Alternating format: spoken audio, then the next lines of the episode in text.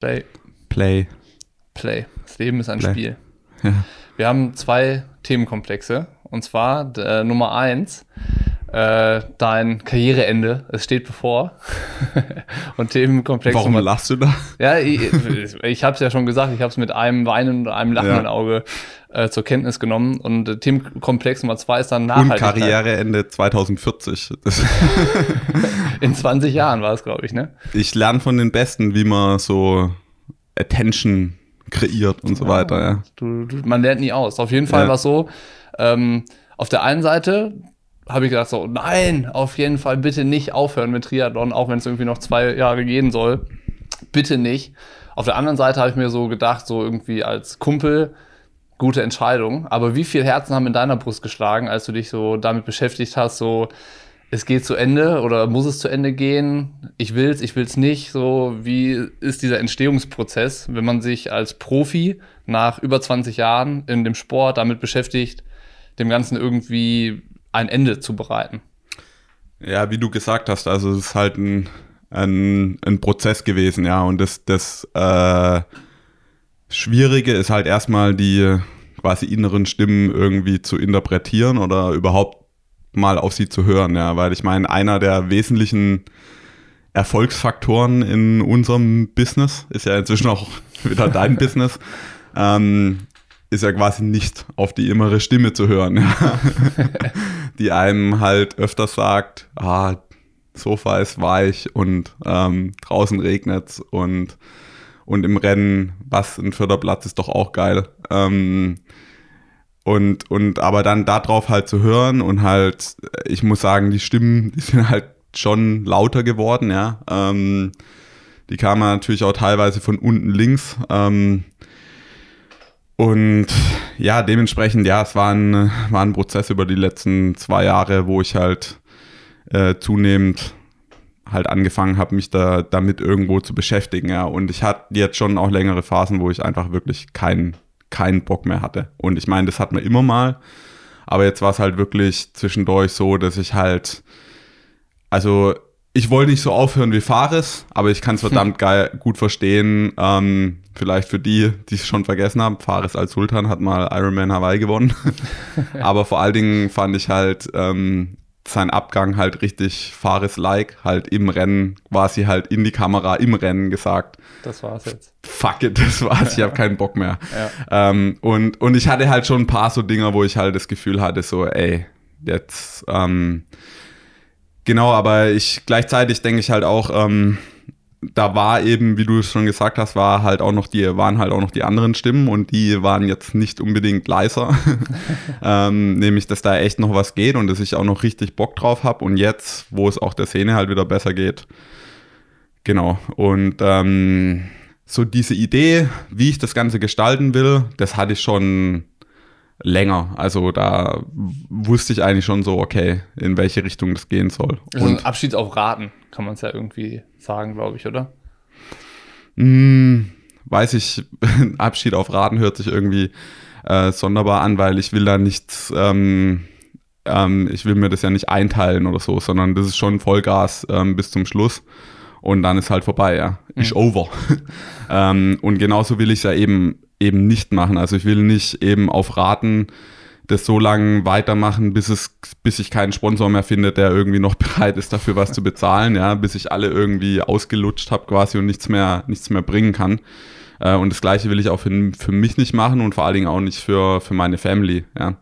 Und ähm, jetzt sind wir eigentlich ja schon beim ganz anderen Thema, aber äh, ich bin halt nicht bereit, ähm, meine Ansprüche an mich zurückzuschrauben. Ähm, es haben ja auch einige Leute geschrieben, ich sollte halt einfach meine Ansprüche ändern. Ähm, das funktioniert aber nicht. Also für mich ist der Sport in Anführungszeichen halt eine ziemlich klare Einbahnstraße. Ich will immer besser werden und wenn ich halt merke, dass das halt nicht mehr geht oder nur noch ganz schwierig geht, dann ist es Zeit abzutreten. Und Mhm. das ist natürlich verdammt hart, das auch zu erkennen und zu, zu sehen, ähm, okay, da gibt es inzwischen halt Jungs, die haben mehr drauf, ja. Die, das gibt kein Rennen, wo du mit 90 Prozent mehr gewinnst, ja. Das war lange Zeit so, das kann ich klar sagen. Ähm, und dann muss man das eben halt auch erkennen und akzeptieren. Und ähm, das heißt ja nicht, dass ich dann nichts mehr, nichts mehr mache sportlich. Also ja, wie gesagt, ich werde äh, mit Sicherheit noch irgendwie ein, zwei Jahre Gravel fahren, auch wenn ich nicht ganz so einen geilen Bartwuchs habe wie du. Aber meine Kaffeemaschine ist teurer. Aber kannst du ein paar Tattoos machen lassen vielleicht noch? Ja, True Hate. Ja. Und ich habe eine Gin-Sammlung. Also ich denke, das qualifiziert mich äh, schon zum Gravel-Fahren. Definitiv. Ähm, ganz unabhängig davon, äh, du hast es gerade so ein bisschen gesagt, so es gibt jetzt Jungs, die kommen irgendwie nach und äh, die sind vielleicht auch jetzt aktuell ein bisschen besser oder überholen mich da. Ich, ich kann nicht mehr gegenhalten. Ähm, auf der einen Seite natürlich ärgerlich in der Rolle als Profi-Triathlet, wo das so Konkurrenz ist, aber auf der anderen Seite, ähm, wenn du es von außen betrachtest, freut dich die Entwicklung auch so, weil ich meine, das ist ja dann auch ein Sport, der dir viel gegeben hat, wo du irgendwie lange davon natürlich partizipiert hast und so. Und jetzt siehst du, hey, es geht weiter und es passiert was und die Entwicklung hört irgendwie nicht auf. Ähm, ist es nicht auch irgendwie cool, dass es so ist? Doch, auf jeden Fall. Also ähm, äh, ich, ich glaube, da würde ich jetzt mal Chris McCormack zitieren. I don't want to be a champion in a nobody sport. Und ähm, das ist auf jeden Fall so, dass es äh, inzwischen einfach Leute gibt, die, die nahtlos an das anschließen äh, werden können, äh, was jetzt, sag ich mal, Jan, also Frodo, äh, irgendwie Patrick, ich äh, und die, die vor uns gekommen sind, da in, in den letzten 10 Jahren, 15 Jahren aufgebaut haben. Und das ist für für den Triathlonsport für uns in Deutschland cool, aber es ist auch cool zu sehen, dass halt inzwischen auch ganz, ganz neue Länder auf der Landkarte äh, irgendwo erscheinen und das wird unseren Sport einfach weiter attraktiv halten und wachsen lassen, ja. Und ich muss einfach sagen, das gab schon genug äh, Rennen, wo ich halt sag so, ja, die waren geil zum Mittagsschlaf machen, ja, weil das gibt halt, das ist halt schon von vornherein klar, wenn Athlet XY keinen Platten hat oder einen total äh, schlechten Tag, dann wird er das Rennen gewinnen, ja. Und ähm, ich muss halt sagen, das hat sich schon geändert. Also wenn man sich äh, jetzt die, die Livestreams anschaut von 73 WM und so weiter, ähm, das war schon, fand ich echt äh, gut und spannend und da ja. sind halt viel mehr Akteure am Start wenn man das irgendwie noch genereller betrachtet, dann hat ja so eine Profisportkarriere oder Profisport an sich auch immer was so mit Zielen zu tun. So, was würdest du sagen, ist jetzt noch das ultimative Ziel für die nächsten zwei Jahre für dich? ähm, sollen wir jetzt eine harte Kurve zu unserem Podcast-Thema ähm, äh, hinlegen? No, Aber noch nicht ganz, weil jetzt. nee, weil es hat schon was, auch was damit zu tun. Also ähm, ein Ziel davon ist es auf jeden Fall, ähm, und du hast angesprochen mit den, mit den Athleten, die nachkommen, ähm, das Ganze ein Stückchen besser sozusagen zurückzulassen, wie ich es vorgefunden habe. Also das wird einer der Dinge sein, vor allen Dingen dann für 2023, ein paar Aktionen ähm, zu starten, die mir äh, am Herzen liegen, wo aber immer schwierig war, das irgendwie so umzusetzen. Man hat natürlich immer irgendwelche äh, Entschuldigungen, das dann halt, das dann halt nicht zu machen. Die Entschuldigungen werde ich dann halt nicht mehr, nicht mehr haben, weil zumindest mal ähm, so die, die maximale Performance jetzt dann nicht mehr an aller, allererster Stelle steht.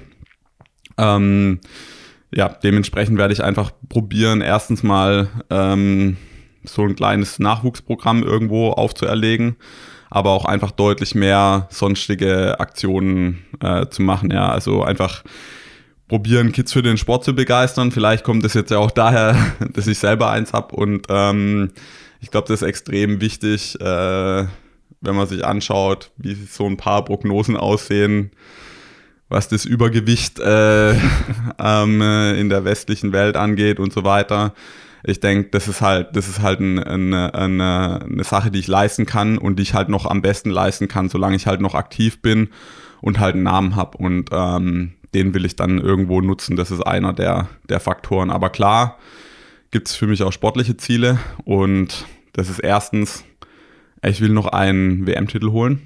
Mhm. Auch wenn das logischerweise nicht easy wird, das ist mir klar, aber genau deswegen. Ähm, Aquabike vielleicht, oder? äh, nee, das glaube ich nicht.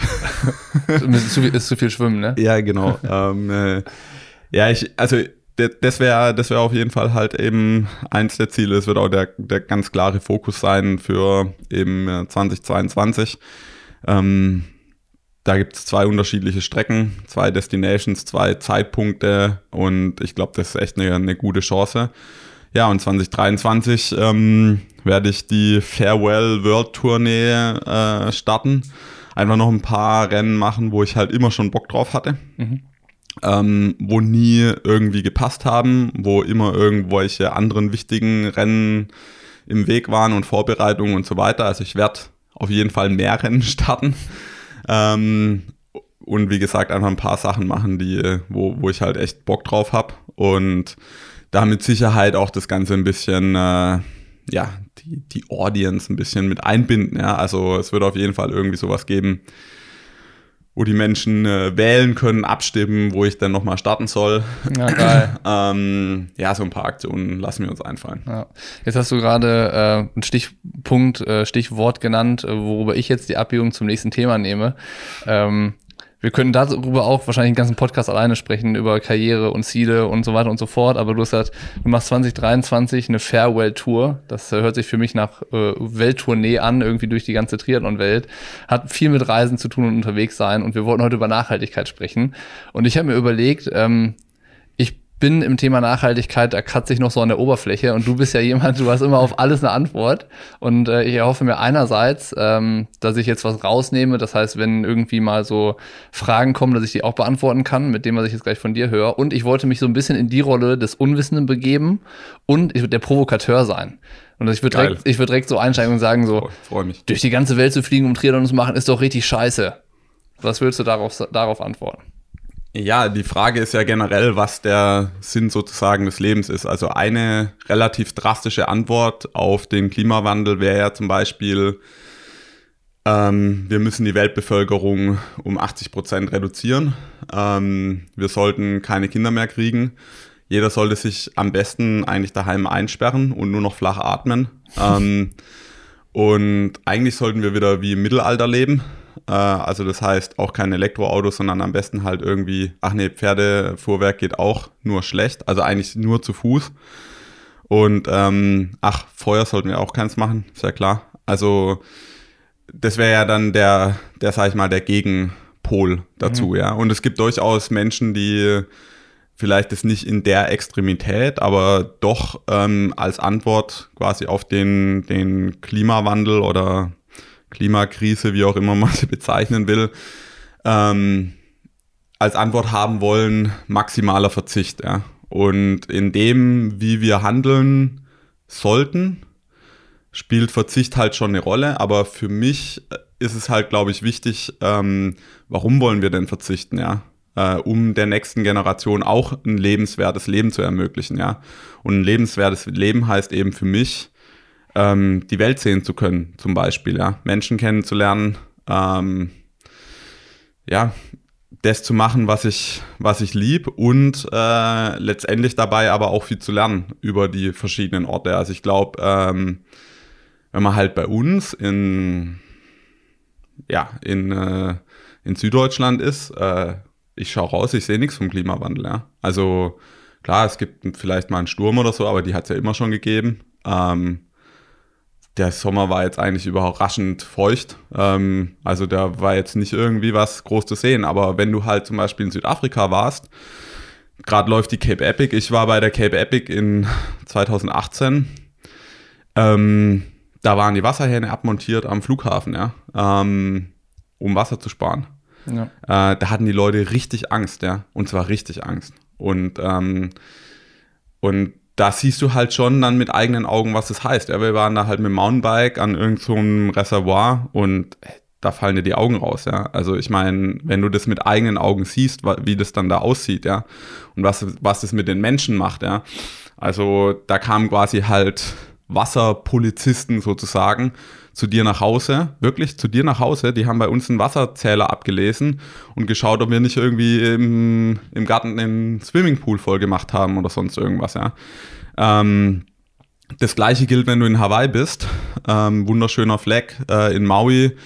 Kann ich mich erinnern, das erste Jahr, wo ich da war, jetzt mussten sie die Straße quasi halt 20 Meter weiter nach oben verlegen, weil ähm, halt die kannst du halt sonst auf Stelzen ins Meer reinbauen, ja. Mhm.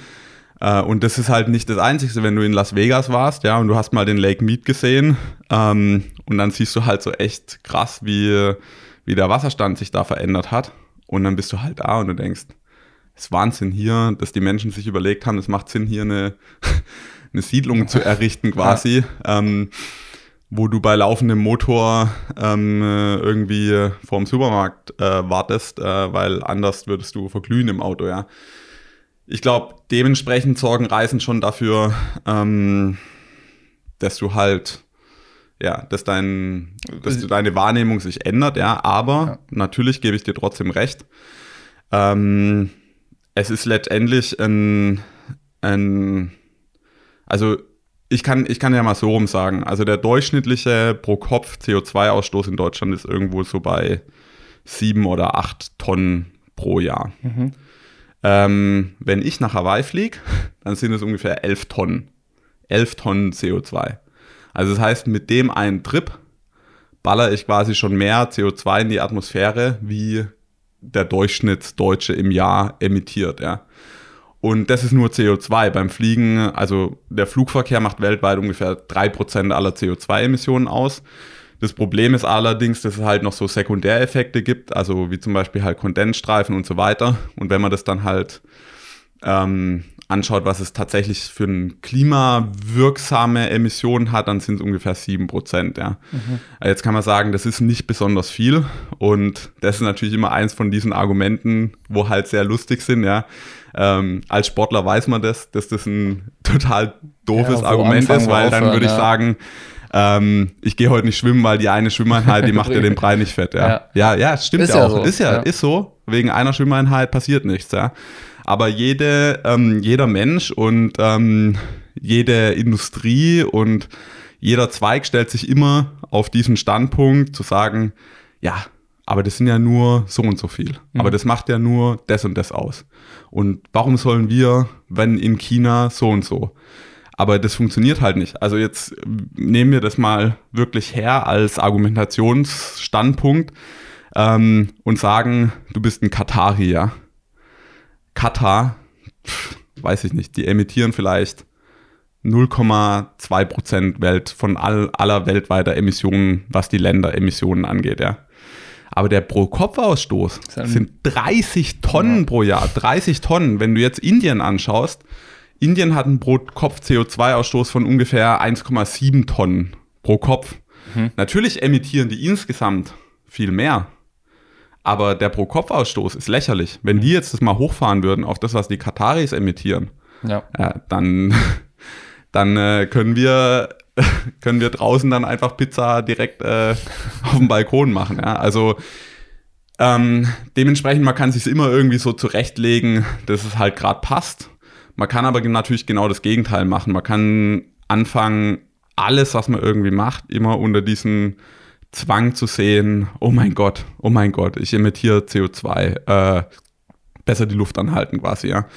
Und in diesen zwei Extremen zu schwanken, ist so ein bisschen das Problem, ja. Gestern bin ich zurückgefahren äh, vom Training in, in Hoffenheim. War vor mir ähm, eine ältere E-Klasse mit einem äh, Fuck you Greta-Aufkleber auf der Heckscheibe drauf. Und ähm, er, erst denke ich natürlich so, hm, soll ich ihn rammen oder ich weiß es nicht, aber, ähm, aber die, aber ich, ich, also ohne jetzt mal mit einem Psychologen darüber gesprochen zu haben, ähm, ich kenne das extrem natürlich genau andersrum. Ja, bei mir ist es halt so, ich habe halt dummerweise viel zu viel gelesen zu dem Thema und dann fange ich halt an, ständig immer nervös zu werden, wenn ich halt in irgendeiner Form halt unterwegs bin oder sonst irgendwas, weil ich halt weiß, ah ja, du ballerst jetzt gerade ordentlich äh, hier CO2 in die Atmosphäre. Und diesen Widerspruch irgendwo aufzulösen, zwischen den zwei Extremen sich zu bewegen, das ist mein, mein Anspruch und das, was ich hoffe, dass die Menschen irgendwie jetzt zum Beispiel aus dem Podcast halt mitnehmen können, mhm. nämlich äh, dass es Hoffnung gibt, abseits von, wir müssen wieder zurück ins Mittelalter. Hast du das Gefühl, dass, dass Nachhaltigkeit ein äh, junges Thema irgendwie ist? Nicht nur, weil es jetzt irgendwie erst kurzfristig aufgekommen ist, sondern ich habe jetzt heute Morgen im Radio gehört, in Berlin ist Fridays for Future äh, Demonstration heute und alle möglichen Busse aus allen Großstädten fahren dahin. Und dann wurde aus dem Bus, gab es Interviews mit den Leuten, die da drin saßen. Und das waren halt irgendwie 18-Jährige, 20-Jährige, die sich mit irgendwelchen Sondierungspapieren von der Politik auseinandergesetzt haben. Und ich saß im Auto und dachte mir so, boah, ich bin ich bin Anfang 30 und eigentlich im Vergleich zu denen ganz schön dumm, wenn ich überlege, womit ich mich mit 18 beschäftigt habe, war das nicht irgendwie Klimapolitik und sowas und Nachhaltigkeit schon mal gar nicht. Das war damals einfach nicht präsent. Und ich finde es erstaunlich, wie gut gebildet offensichtlich vor allen Dingen die jungen Leute darüber sind und wie wenig insgesamt über das Thema Nachhaltigkeit bekannt ist so. Wie, wie siehst du das? Glaubst du auch, dass es eher so eine Chance ist, dass so viele Junge da gerade aktiv sind und äh, versuchen, sich irgendwie zu engagieren und was zu machen, das Thema publik zu machen, zur Diskussion zu stellen oder anzuregen auch und dem Ganzen so Raum zu geben? Oder ist es äh, ähm, vertane Liebesmühe, wenn die ganzen Jugendlichen losziehen und irgendwas versuchen zu bewegen? Ah, gut, es gibt ja auch Omas for Future und ähm, äh, gut, ich will ja jetzt nicht äh, zu sehr ins Detail gehen, aber ich, gehe, ich kenne auch Leute, die deutlich älter sind. Ähm, ich meine, wir bohren sowieso in dem Podcast ja schon ganz schön, schön dicke Bretter für so einen Triathlon-Podcast.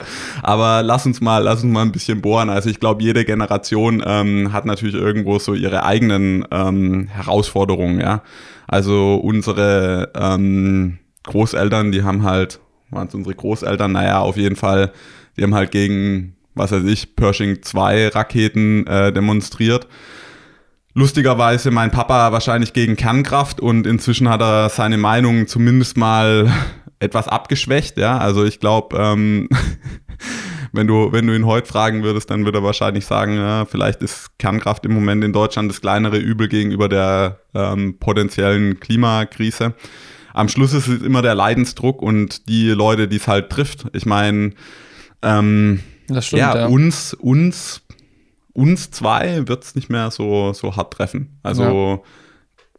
vielleicht ein bisschen noch ganz, so, ganz am Ende, aber wenn wir es eh nicht mehr mitkriegen. Genau, ja. genau, aber ähm, letztendlich, wir werden wahrscheinlich halt irgendwo im klimatisierten Altersheim ver verrecken, aber unsere Kids, die wird es dann halt wahrscheinlich schon ein bisschen härter treffen, äh, wenn wir halt nicht hart am Ruder ziehen, ja. Ja. Und ähm, klar, logisch ist es dann schon die Generation, die es halt irgendwo erstens erkannt hat, dass es sie dann trifft, ja. Und ähm, wie gesagt, ich glaube, jede Generation kümmert sich dann auch um die eigene Challenge sozusagen. Und ich meine, ähm, ja, das ist mit Sicherheit die größte Challenge, die wir haben. Ja, wir hatten äh, vorhin ja schon mal so ein bisschen das äh, Thema Ziele und, und sowas. Ist es äh, vielleicht auch ein bisschen grundsätzlich die Daseinsberechtigung eines Profis, wo sich mit allgemeineren Themen zu beschäftigen und zu sagen, ey, was ist mir wichtig, was liegt mir so am Herzen? Bei dir ist es ja offensichtlich so die, die Zukunft für die Generation nach uns oder so und äh, das Thema Nachhaltigkeit. Sonst äh, hättest du ja auch gar nicht ähm, gesagt, lass uns mal einen Podcast zu dem Thema machen. Ich möchte dazu irgendwie mich äußern, ich möchte darüber reden und das äh, führt ja eigentlich dazu, dass du mit deiner Reichweite, die du über den Profisport erzielt hast, äh, einem Thema Aufmerksamkeit schenkst. Ist das irgendwie das, was du als wichtig empfindest und als Aufgabe von Profis, so das auch zu unterstützen mit ihrer Aufmerksamkeit und Reichweite, die sie sich über sportliche Wege erarbeitet haben? Ich für mich sehe das auf jeden Fall so. Ich will aber jetzt nicht unbedingt ähm, jemand irgendwie äh, sagen, er muss das äh, machen. Auch, ähm, wie du schon gesagt hast, also vor zehn Jahren, ähm, ich will nicht sagen, es hat mich, das Thema hat mich nicht interessiert, das stimmt nicht. Also es hat mich schon immer irgendwo interessiert, aber hey, ich bin auch schon AMG V8 äh, gefahren und fand's geil irgendwo, ja. Und ähm, dementsprechend will ich da nicht ähm, für mich irgendwie die, die Absolution in, in Anspruch nehmen. Ähm, aber ja, genau wie du, wie du sagst, ich glaube, den großen Hebel äh, den wir halt haben, ist halt die Reichweite und Leute dafür zu sensibilisieren. Vor allen Dingen Leute, die, ähm, die halt die Möglichkeit haben, wahnsinnig viel mit ihrem, mit ihrem Konsum und ihrem Konsumverhalten halt zu bewegen. Ja. Ähm, wir hatten ja den Pro-Kopf-Ausstoß ähm, Katar versus äh, Indien. Äh, das Problem ist natürlich, wenn du halt Geld hast, kannst du halt konsumieren, ja. Und wir können uns es halt leisten, irgendwo durch die Gegend zu fliegen. Ähm, und das dann halt trotzdem probieren, halt so zu gestalten, dass du damit halt äh, nicht auf Kosten halt von der nächsten Generation irgendwo äh, lebst. Das ist halt das Entscheidende. Und ich glaube, ähm, einerseits ähm, probiere ich damit natürlich mein eigenes Gewissen irgendwo zu beruhigen, aber gleichzeitig weiß ich halt auch, das ist eigentlich der, den größten Impact, den man halt haben kann, ja. Eben verschiedene Statussymbole, die es halt über die Jahre gab, halt irgendwo zu ändern, ja. Also eben, ich kann mich dran erinnern, äh, als Kind, wo ich zur Schule gelaufen bin, da bin ich immer an so einem, ähm, ich glaube, Lamborghini Countach oder sowas vorbeigelaufen. Ich fand so geil. Und für mich war der Typ, der dieses Auto fährt, der geilste Typ irgendwie auf dem Planeten, ja. Und heute würde ich mir halt denken, so, ja, naja. Muss das sein? Ja, ich weiß nicht. Also da, da würde ich jetzt andere Sachen damit assoziieren. Ja. Da würde ich heute inzwischen damit eher assoziieren, so ähm, muss irgendwas kompensieren, äh, lebt irgendwie rückwärtsgewandt, hat nicht mitgekriegt irgendwie, was so passiert und äh, scheint nicht besonders helle zu sein. Ja. Also oder keine besonders gute Bildung, Allgemeinbildung zu haben oder sonst irgendwas, ja. Und sagt, sagt einer, der Carbonrahmen fährt und ja. irgendwie auf äh, Materialverschleiß angewiesen ist, um ja. seinen Beruf ausüben zu können. Ja, genau. Und andere Leute zum Konsum animiert. Ja, das ist ja mit einer quasi meiner, meiner Geschäftsmodelle. Aber ähm, ich denke immer auch da, du, du musst halt probieren, das halt so äh, sinnvoll zu gestalten, wie es halt in irgendeiner Form halt eben geht. Ja, also den Sachen die halt, wo ich weiß, dass die da, die produziert werden, ja, denen möglichst lang einen Sinn irgendwo zu geben, ja, zum Beispiel. Und ähm, dann werden wir wieder beim Anfang, ja.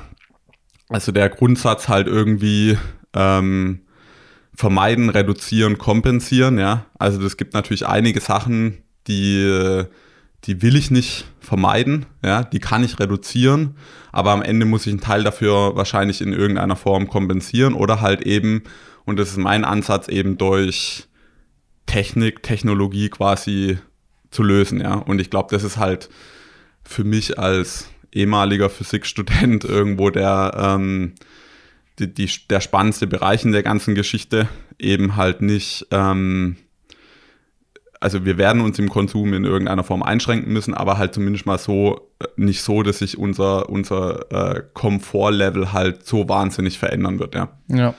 Und das ist die Herausforderung. Ich denke gerade die ganze Zeit über eine, eine Frage nach, die könnte vielleicht auch für so eine Polit-Talkshow äh, dienen, wenn es äh, um Thema, äh, da geht es nicht um Triathlon, aber wenn es so wäre. Äh, hat der Triathlon ein Nachhaltigkeitsproblem?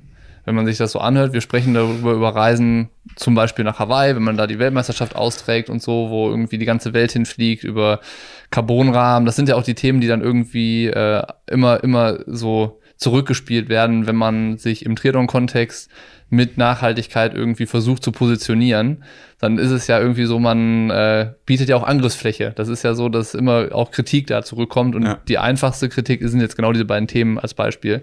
Ähm, ist Triathlon ein nachhaltiger Sport? Oder? Nein, sicher nicht. Also, aber ich meine, ich, da werden wir jetzt wieder, auf welchen Argumentationsstandpunkt wollen wir uns halt quasi stellen. Also, im Normalfall würdest du jetzt sagen, ja, aber. Ja, aber Formel 1. Formel 1 ist auf jeden Fall nicht nachhaltiger wie Triathlon. Ist Wintersport nachhaltiger wie Triathlon? Hm, Beschneiungsanlagen äh, und so weiter. Also äh, würde ich auch schwierig sagen. Ähm, aber auf den Standpunkt wollen wir uns ja nicht stellen, sondern wir wollen ja eigentlich probieren, ähm, diesen Widerspruch eben aus, aufzulösen. Also immer noch es zu ermöglichen, das zu machen, was wir was wir eigentlich lieben, ähm, ohne dabei halt alles irgendwie, also verbrannte Erde zu hinterlassen im wahrsten Sinne des Wortes. Und ich glaube, da kann uns, wie gesagt, halt äh, Technologie und Technik halt helfen. Und vor allen Dingen, wie ich ja schon gesagt habe, viele Triathleten sind halt in der sehr komfortablen Lage, diesen Widerspruch teilweise über Geld, kann man so sagen, zu lösen. Und ich meine damit jetzt nicht ähm, rein das Kompensieren, also Ablassbriefe quasi sozusagen irgendwie äh, zu kaufen, ähm, sondern tatsächlich halt te neue Technologien zu pushen, ja.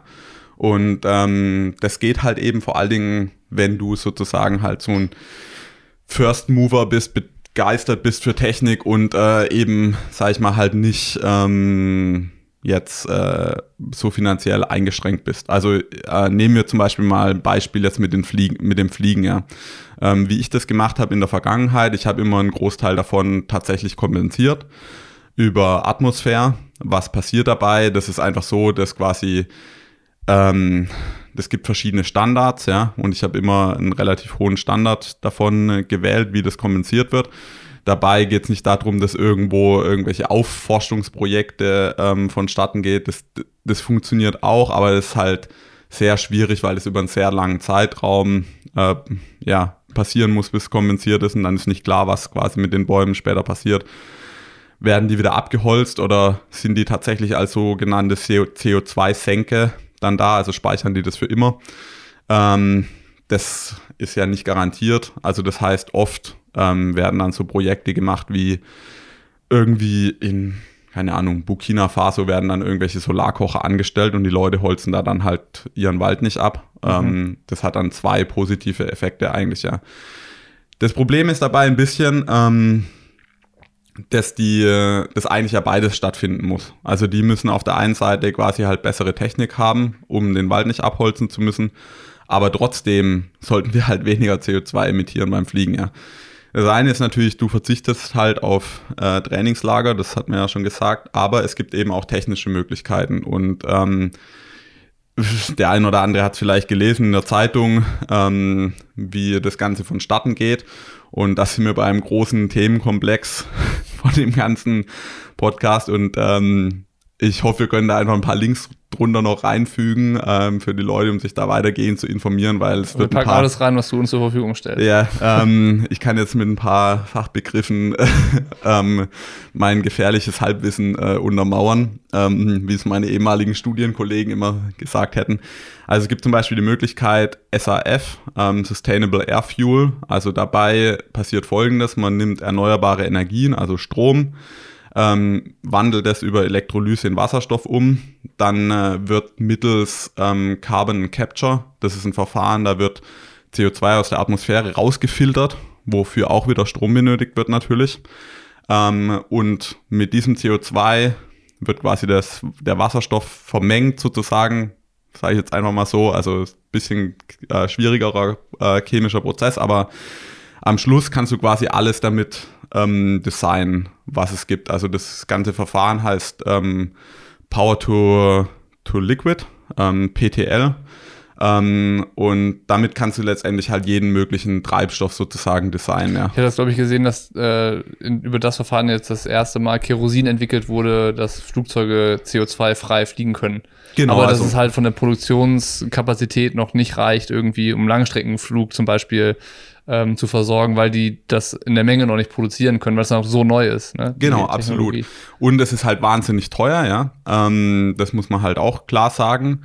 Ähm, wir sind da jetzt so ein bisschen in dem ganzen Mobilitätskomplex, der spielt bei uns im Sport sowieso eine sehr große Rolle, da können wir gleich noch ein bisschen drauf eingehen, aber ähm, letzten Endes ist es zum Beispiel ein Verfahren, womit es tatsächlich ermöglicht werden würde, komplett CO2-neutral zu fliegen. Mhm. Also in dieser Pilotanlage, ähm, da werden eben ähm, aus einer, glaube ich, Biomethangasanlage werden quasi diese CO2 ähm, ähm, wird da CO2 direkt rausgefiltert und da werden nur Pflanzenreste und so weiter verwendet. Also das ist halt auch in diesem kompletten Zirkel tatsächlich quasi CO2-neutral, ja.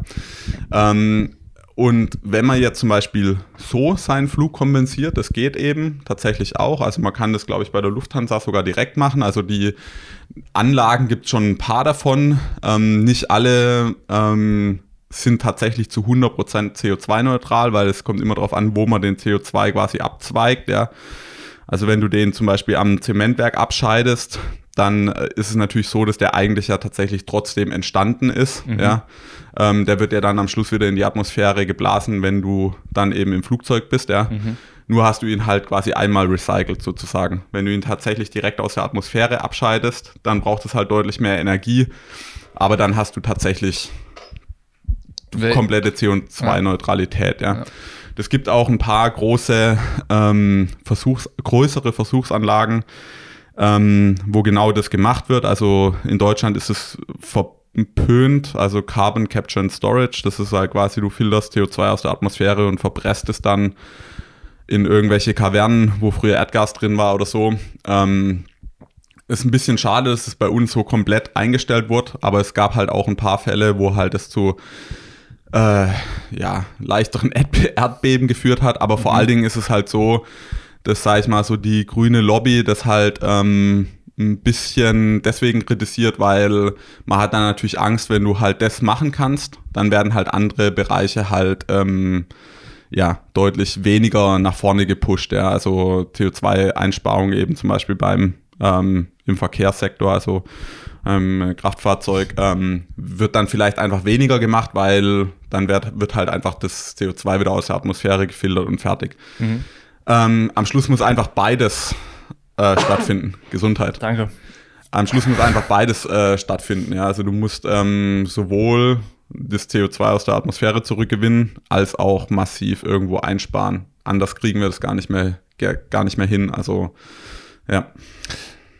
Gibt es irgendwie was, wo du sagst, so einfache Tipps für zu Hause, so lokal einkaufen, unverpackt einkaufen und so, das sind ja vielleicht so die einfachen Alltagsdinge, die man machen kann. Oder äh, vielleicht noch ganz anders gefragt, ähm, jetzt war es ja so ein bisschen das Kompensieren, das Thema, was du gesagt hast, oder investieren in äh, nachhaltige Technologien und Entwicklung und sowas. Ähm, wenn mir das jetzt aber alles noch irgendwie zu weit weg ist, so von meinem Punkt im Leben oder so, wo ich sage, da, da bin ich noch gar nicht. Ich möchte erstmal bei mir im Alltag anfangen. Ja. So, was macht denn ein Sebastian Kienle im Alltag, äh, wenn er an, wenn du jetzt an Nachhaltigkeit denkst? Ja. Also äh, heute scheint die, scheint die Sonne und äh, mein Polestar, der lädt mit unserer Solaranlage zum Beispiel, ja. Ähm, das ist halt erstens mal ein echt cooles Gefühl, ja. Also, dass du halt letztendlich die Solaranlage, die ist jetzt seit über zehn Jahren auf dem Dach, die ist quasi abgeschrieben, ja. Also die hat schon mehr eingespielt, wie das, was sie gekostet hat. Mhm. Ähm, und ich lade dementsprechend mein Auto zum Nulltarif. Und ich will jetzt nicht sagen, ich muss lachen, wenn ich vorne rausfahre und die Anzeige sehe an der Tankstelle.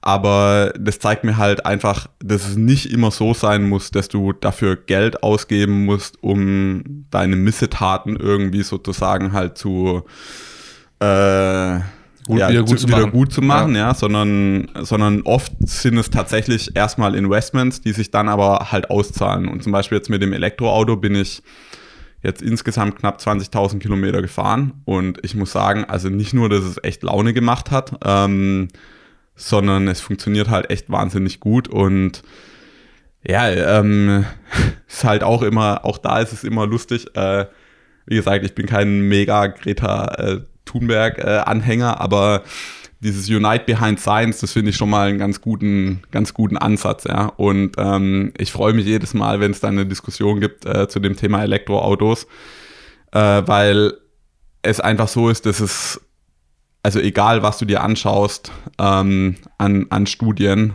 ähm, ist halt ganz klar, dass selbst mit dem deutschen Strommix aktuell du über den Lebenszyklus von einem Elektroauto auf jeden Fall viel, viel äh, weniger emittierst. Und zwar nicht nur CO2, sondern natürlich auch vor allen Dingen andere Sachen. Mhm. Feinstaub zum Beispiel.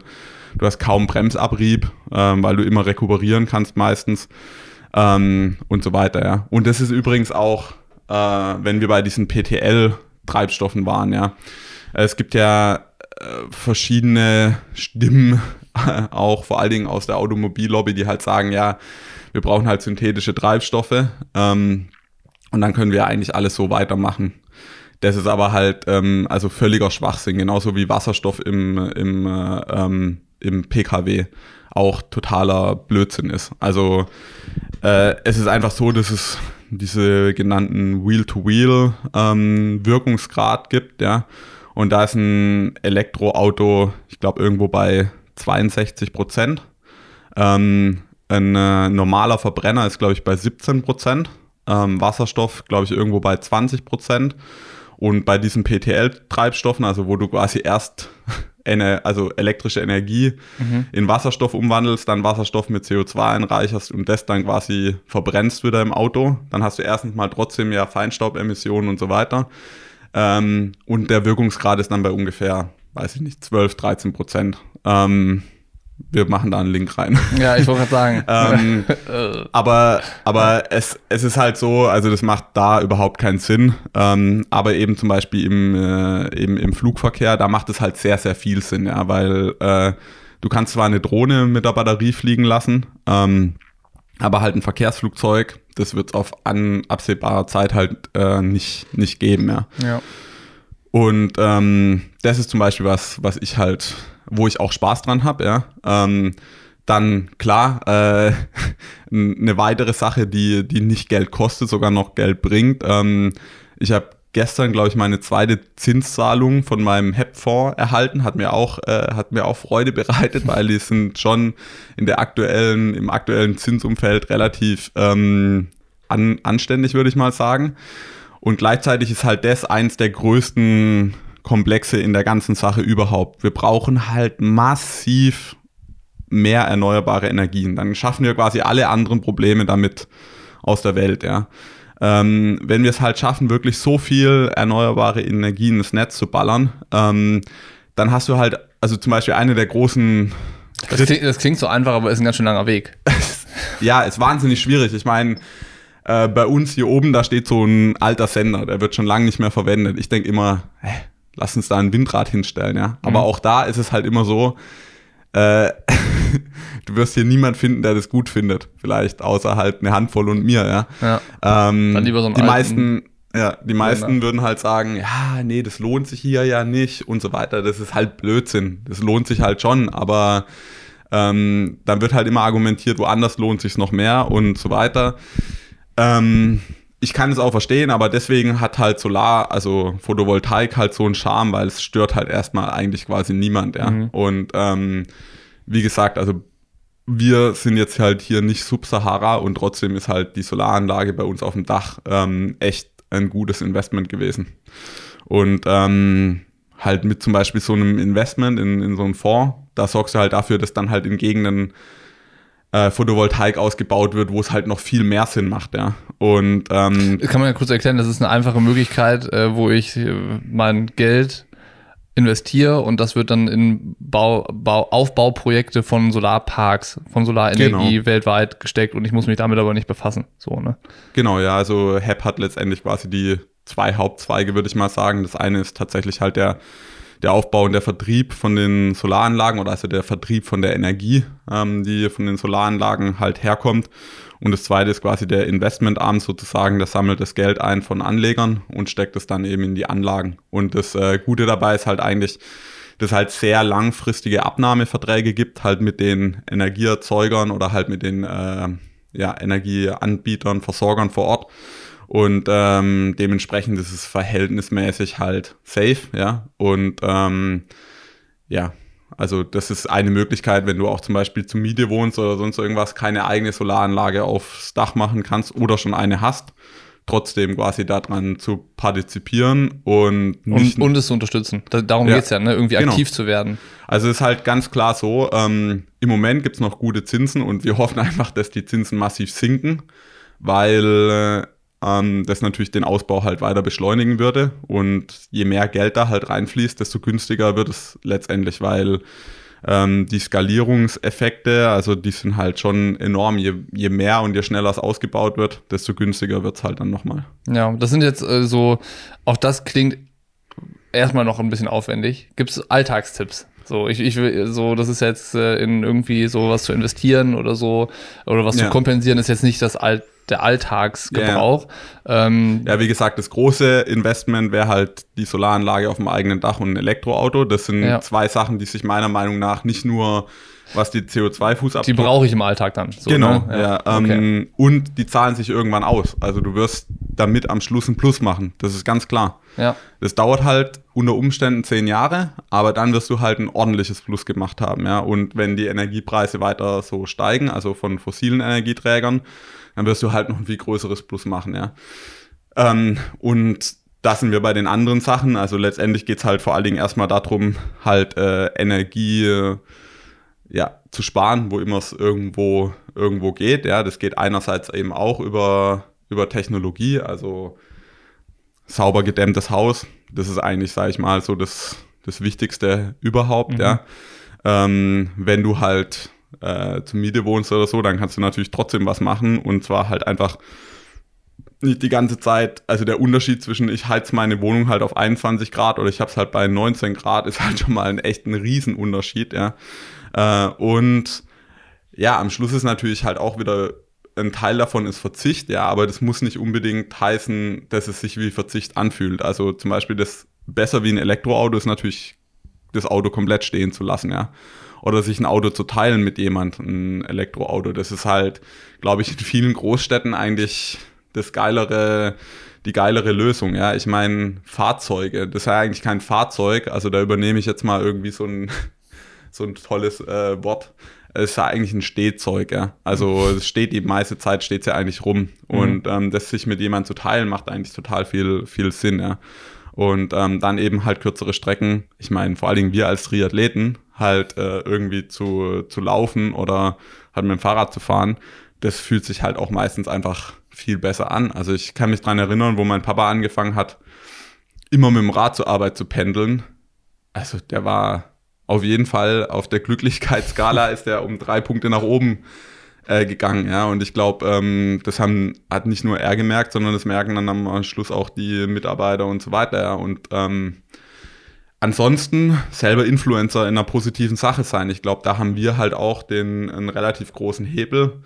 Ähm, meistens sind ja die Triathleten in ihrem Umfeld eher die Lautsprecher und können auch andere Leute halt wirklich zum positiven äh, Handeln irgendwo beeinflussen und bewegen. Ja. Und haben, glaube ich, auch das nötige Selbstbewusstsein, sich dann Diskussionen zu stellen oder so. Weißt du, so, ja. das ist ja das, was ich meinte. Man ist dann ja auch schnell irgendwie in der Position, jetzt, ja, Nachhaltigkeit, das, äh, das macht ihr jetzt nur, weil ihr es machen müsst oder so. Oder du bist dann, macht, ja. Genau, du bist dann so schnell der Moralapostel und der, der Besserwisser, der Klugscheißer. Und haben wir ja jetzt bei dir auch gehört, darum geht's ja gar nicht, sondern es geht ja irgendwie an erster Stelle mal darum, sich damit zu beschäftigen, ein Bewusstsein zu entwickeln und dann für sich Möglichkeiten zu finden, ähm, was zu tun, in welcher Ausprägung auch immer. Ich glaube, äh, man kann jetzt nicht von jedem erwarten, ähm, irgendwie alles zu kompensieren, was er tut oder alles äh, sein Geld, was man zur Verfügung hat, nur da rein zu investieren, dass es äh, alles nachhaltiger wird oder so. Wichtig ist ja nur, dass man die Leute an den Punkt bekommt, einfach mal sich hinzusetzen und zu überlegen, was mache ich in meinem Alltag, was mache ich vielleicht schon richtig, was kann ich vielleicht noch besser machen ähm, und wo bin ich auch nicht bereit, irgendwie auf Sachen zu verzichten oder so, was du ja auch gesagt hast, was ja vollkommen legitim, glaube ich, ist und was ja einen ganz anderen Zugang zu dem Thema ermöglicht, was sonst, glaube ich, auch immer schnell zu viel zu heiß diskutierten Sachen führen kann. Ja, das ist also hast du gut, gut zusammengefasst. Ich glaube halt, ähm, das Wichtigste ist halt, wir können das eigentlich halt nur zusammen schaffen, ja. Und ähm, wo, wo mein Ziel wäre halt, dass sich halt niemand auf den Standpunkt ähm, stellt, ja, was ich mache, spielt keine Rolle. Das so funktioniert das nicht, ja. Der, der Ozean besteht halt aus vielen kleinen Tropfen. Und ähm, jeder ist halt, jeder trägt halt seinen Teil dazu bei, ja. Und halt ähm, sich auf den Standpunkt zu stellen, das und das macht ja nichts aus und ähm, wir hier müssen sowieso, weil in China so und so, das ist halt nicht das, wie wir das Problem gelöst kriegen. Ja. Wie mit dem, wie wir es mit dem Training hatten. Wenn ich jetzt jedes Mal sage, ja, die eine Einheit macht nichts aus, ja, dann bin ich ganz schnell komplett weg vom Fenster, ja. ja. Ähm, und, und ich glaube, darum geht's, genau. Das hast du, hast du richtig zusammengefasst. Und am Schluss ist es so, ähm, ich assoziiere mit den meisten Sachen äh, gar keinen Verzicht mehr, sondern für mich ist es ähnlich wie bei vielen Dingen, die ich halt im Sport mache. Ähm, für mich ist es fast so eine Art Gamification oder ich, ähm, ich mache mir da so, ich motiviere mich da irgendwie selber damit, weil ich es halt geil finde.